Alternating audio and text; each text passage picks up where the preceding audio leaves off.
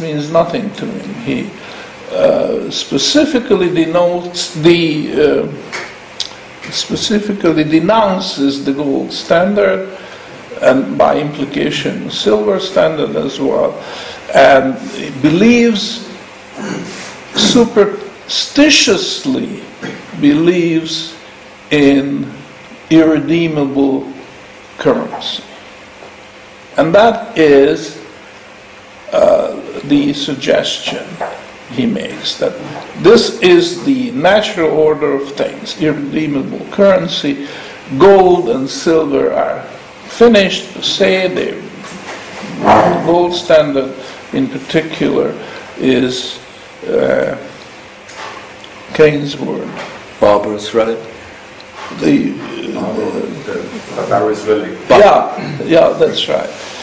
And uh, and uh,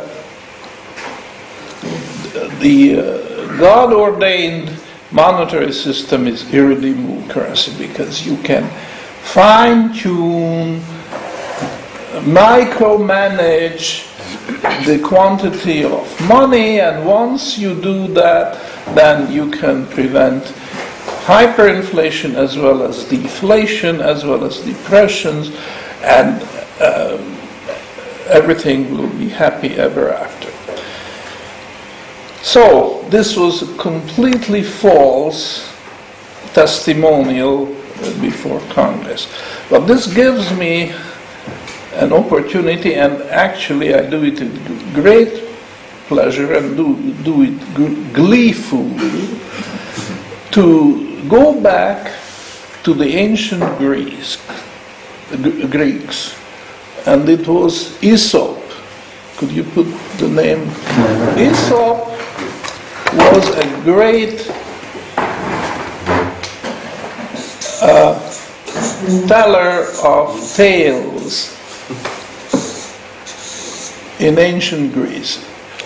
And his tales survived, and uh, you can uh, still buy them in bookstores.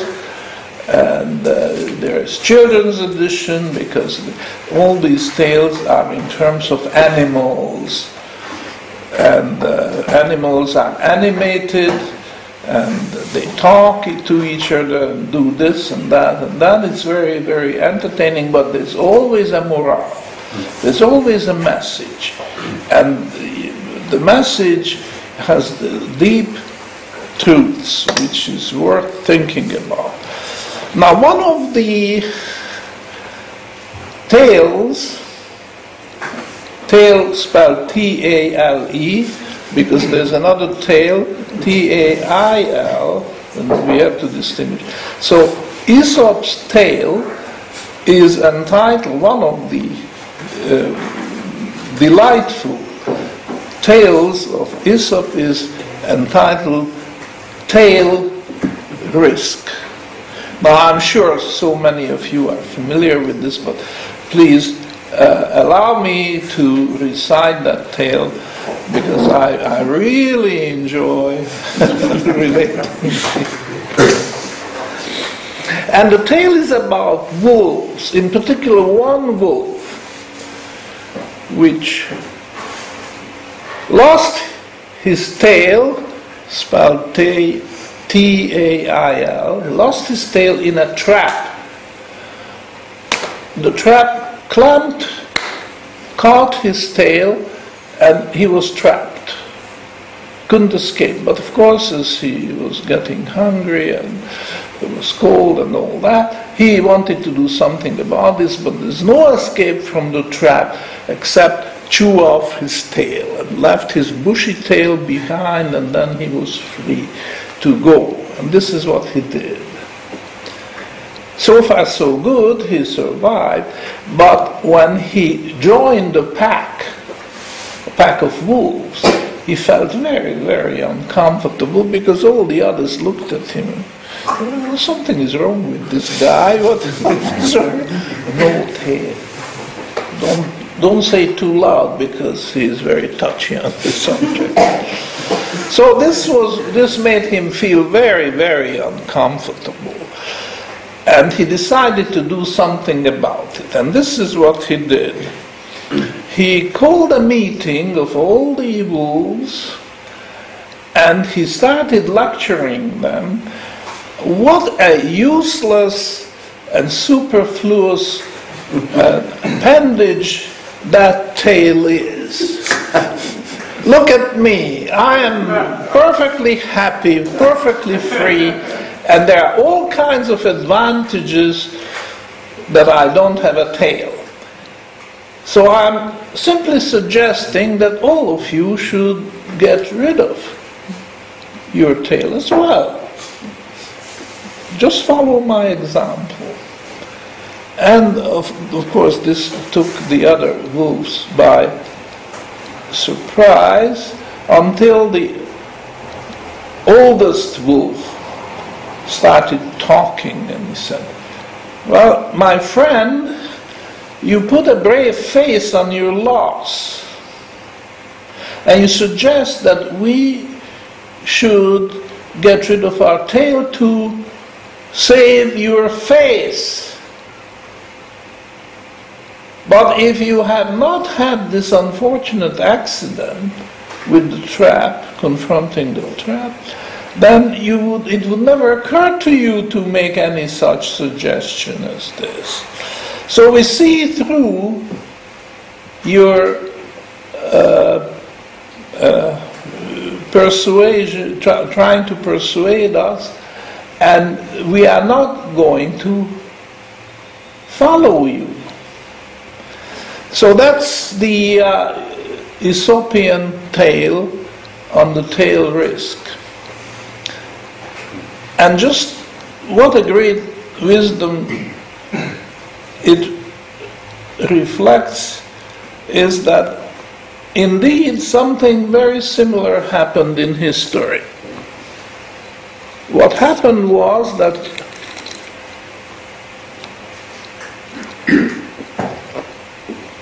the government of the United States, through its imprudent fiscal policies and imperial design, spending money all over the world on military, on empire building, and all that. By the year 1947, the American gold reserve reached its maximum. And ever after, it started shrinking, shrinking, shrinking. There's less and less gold. And people are watching the American gold reserve and its declining tendency. And there were people who took the courage of predicting this that this is not going to be a, a happy outcome because there's a limit to it. At one point, this will create a problem. And, and indeed, it did happen. The first time it happened was actually 1967, uh, 68. The British pound was devalued, and after that, the speculators moved their attention from the pound uh, to the dollar and started attacking the dollar, and the uh, American gold reserve was just shrinking further and then um, the, uh, well, I don't want to go through all the details, but there was also the London Gold Pool, and there was the agreement among central banks not to deal with the open gold market, but they would exchange, keep exchanging gold among themselves at the official price of $35 an ounce, and whatever the open market price was, they would just ignore, hoping that the uh, temptation, uh, the central banks of the world will ignore the temptation of selling gold at a higher price. in the open market, which they could get. And and they hoped that this would somehow stabilize the situation. It did not. So there was more and more and more speculative attack on the dollar until, of course, we are all familiar with this, 1971. In fact, it was August the 15th, 1971, when President Nixon, as the saying goes, closed the gold window. That's a euphemism because people were not allowed to say what call a spade a spade. And calling a spade a spade would have meant to say that the U- US Treasury defaulted on its gold obligations. And that was the second time in history it happened. The first time was under a Democratic president, uh, that was Roosevelt, in 1933, when domestic gold obligations of the United States government were defaulted on. And that's 1933 to 1971. That's uh, uh, that's how long it took for the second uh, default to happen, and in that case, that was international, which was even more devastating. So, calling it closing the gold window is a ridiculous uh, way of representing the fact that this was a default. And whenever there is a default, there are some inevitable consequences. One consequence is that the uh, dishonored paper goes to a discount and it will get bigger and bigger and bigger, not necessarily along a straight line, but with zigzags, losing value until ultimately this dishonored paper goes to zero. It will be completely worthless.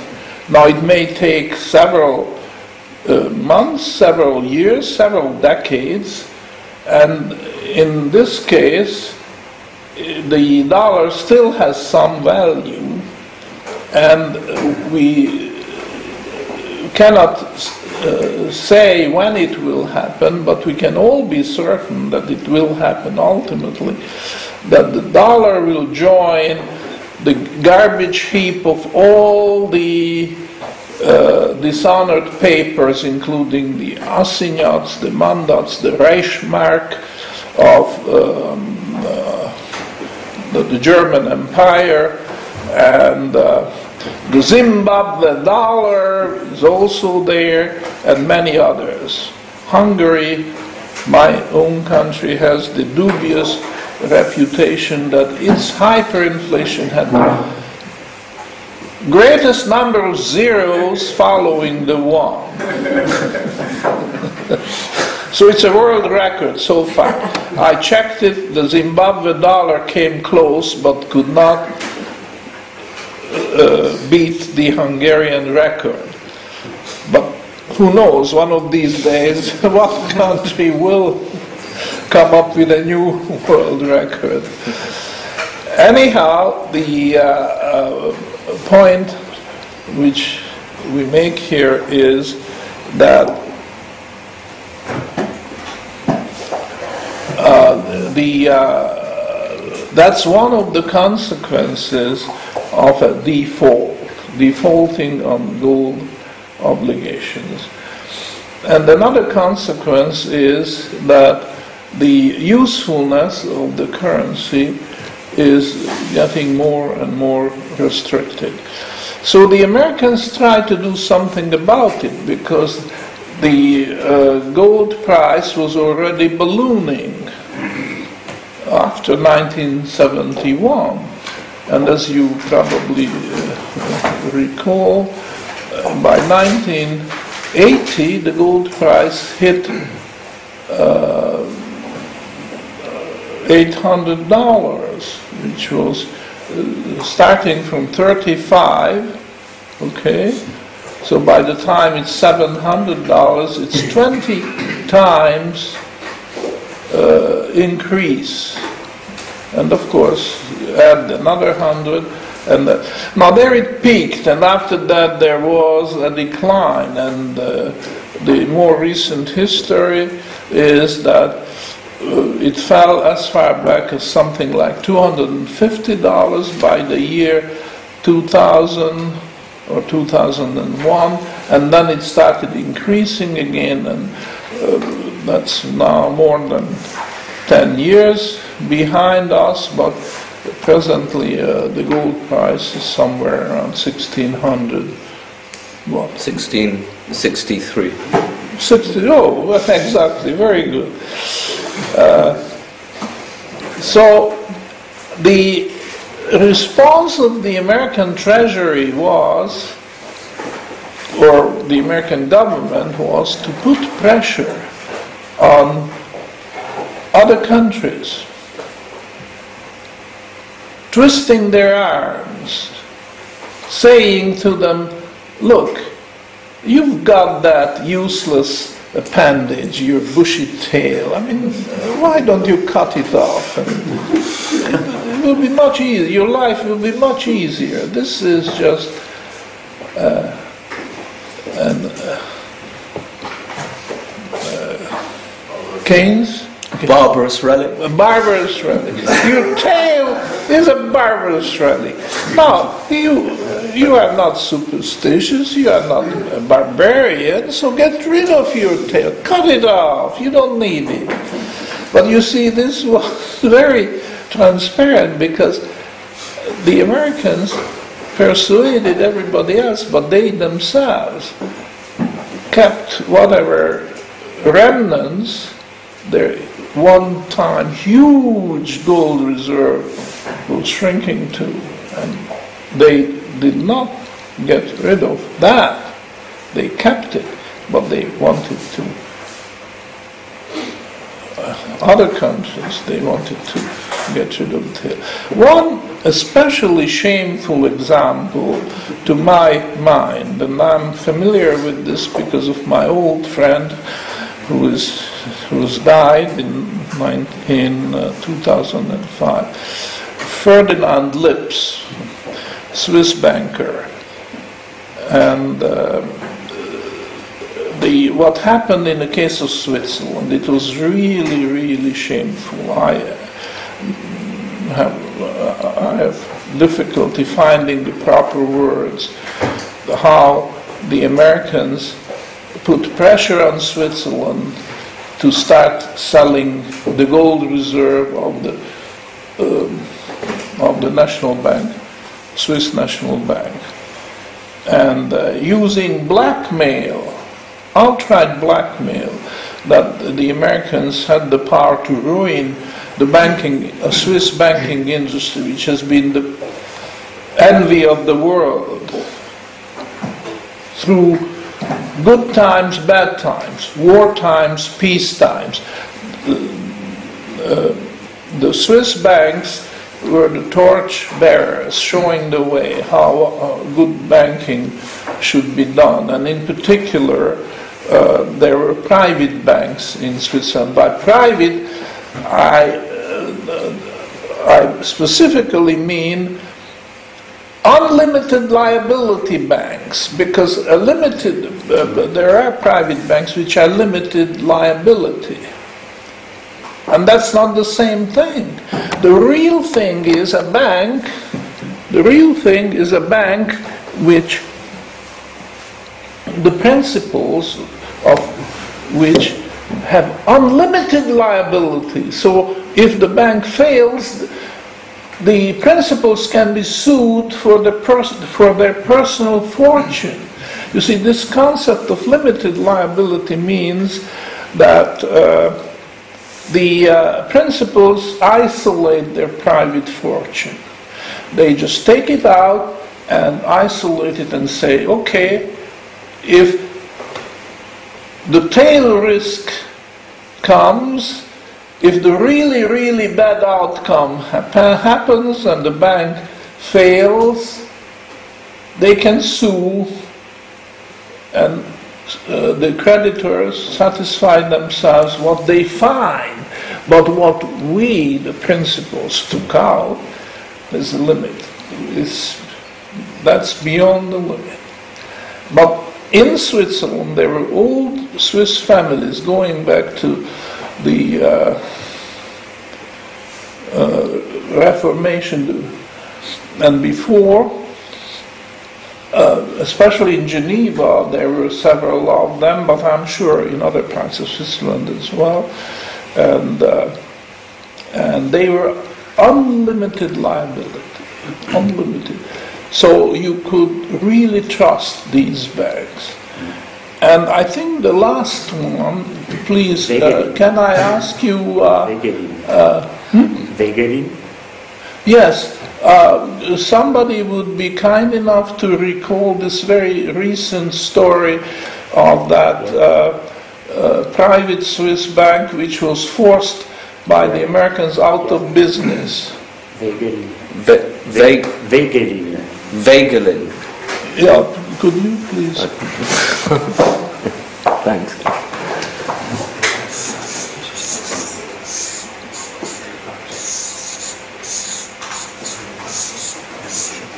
This is a very recent story during the past two months or so.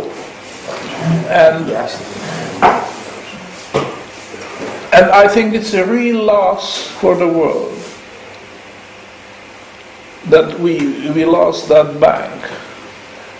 And I, I don't even know if there are any more unlimited liability banks around in the world, but uh, the, the tendency is that they'll be wiped out.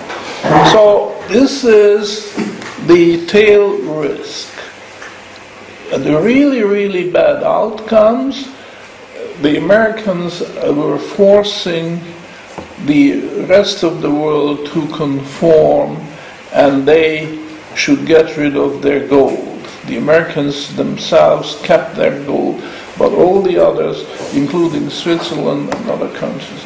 Now, of course, time have, times have changed, and now it's quite different because of the uh, Asian countries, especially China and India, uh, the central banks of these countries uh, have completely broken with the American policy, and uh, an incredible thing happened in China. A communist government is encouraging uh, the subjects, the people, to start hoarding gold. I think this is uh, this is. Uh, incredible development, but it's true.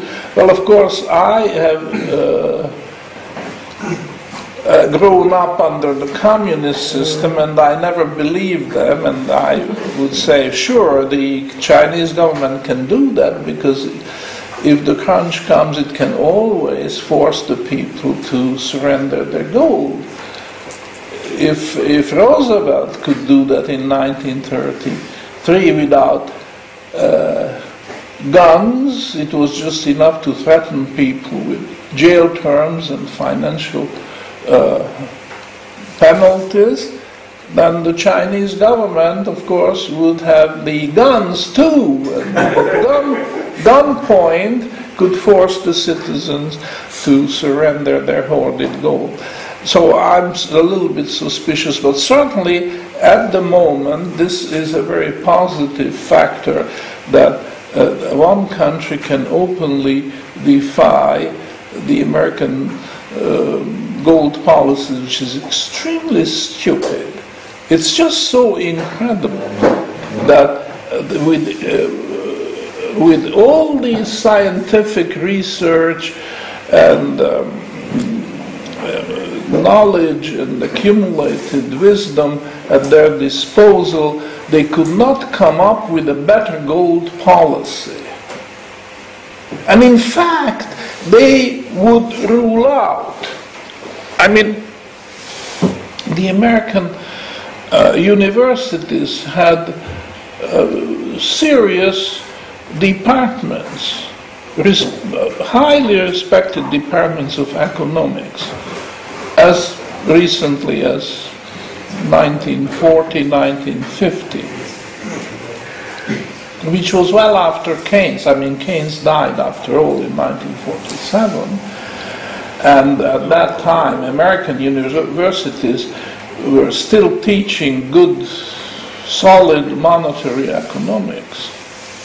And then, of course, what happened was that the Federal Reserve started dropping uh, dollars to the academic community, bribing people, bribing young economists with a fresh degree, and they say, Well, work for us, sing our song, and then you'll be well rewarded. You'll get extra stipend from us. These are the research departments of the Federal Reserve Banks. There are 12 of them all over the United States. And they have money to drop from a helicopter. And they bribed the people, and as a consequence, all the output, all the output on research, monetary research, were singing the praise of the uh, irredeemable currency system, which was very, very distasteful and shameful. Because the elder, the old generation of the old line economists who, knew better, who uh, studied and did research in monetary, in real monetary economics, they didn't accept bribes, and they died out. They had to retire and eventually died. And then a brand new generation took over who were paid off. It's not just money, but also perks such as out of turn promotions or foreign trips or tours of duty at various Federal Reserve banks, which was, which was a point of honor, which was very prestigious if somebody was invited to spend a year or two at one of these uh, Federal Reserve banks. And uh, they, their research um, is, is, is stinking, to say the least. It's rotten. It, it is the product of bribe. And uh, what really happens is, and I'm saying this uh, in full knowledge of what I'm saying and taking full responsibility, it's all dressed up with mathematics, which is a closed book to most people because they don't know any better. And they, but I am a professional mathematician, and I can testify and say this to you in um, uh, full knowledge of my responsibility, and uh, that this mathematics is just a mumbo jumbo to cover up the fact that uh, this research is mathematically worthless. It's just a smoke screen to hide the shallowness of the thought. And I even tell you why I, why I say that. Because what happens is that they, this, re, this type of research pretends that there are differential equations which can be used to predict the future, just like in physics, in mechanics, in electromagnetism, and other branches of physics. A differential equation gives you the outcome which is happening with the force of scientific law. There's just no way to escape uh, from the force of these laws. So the differential equation is a language which describes the cause and effect. Now, this is certainly a valid principle in physics. Why? Because the objects are inanimate. The, objects are like molecules, atoms, or subatomic particles like electrons, protons, neutrons, name you uh, name as many as you can because uh, the list seems to be endless. They are inventing more and more of them. But these are all animates, inanimates. They are uh, not living. They do not have free will. Now, by contrast, the objects of economics or subjects of are human beings, which are not inanimate objects. They are living creatures. Moreover, they have free will. And there's no differential equation you can dream of which would pre- predict how a human individual with free will will react to the forces. Now, they say, okay, we apply, uh, pull this lever, and this will increase wages or decrease prices or do this or that and that. And then a differential equation will predict how individuals will react to this change of force. There are no such differential equations, period. And this is just as simple as that. It's a completely false uh, idea that human beings with free will. Now, of course, uh, they say, but human beings are not important. The important things are, uh, what's the word? Uh, co- uh, conglomerate. aggregates. Aggregates. Yes, uh, uh, groups of people. And, and they, they follow this. But this is not true either, because you have to look at the individuals who make up that group. And they are not stupid. And when they see through, they are not going to do what the theory predicts. Well, I think I'm greatly overstepping my time. So- So I, I will stop here and then we'll continue after Okay. the. So we'll, we'll break for five minutes, 15 minutes, and be back here at 11.25. Okay, thanks, Professor.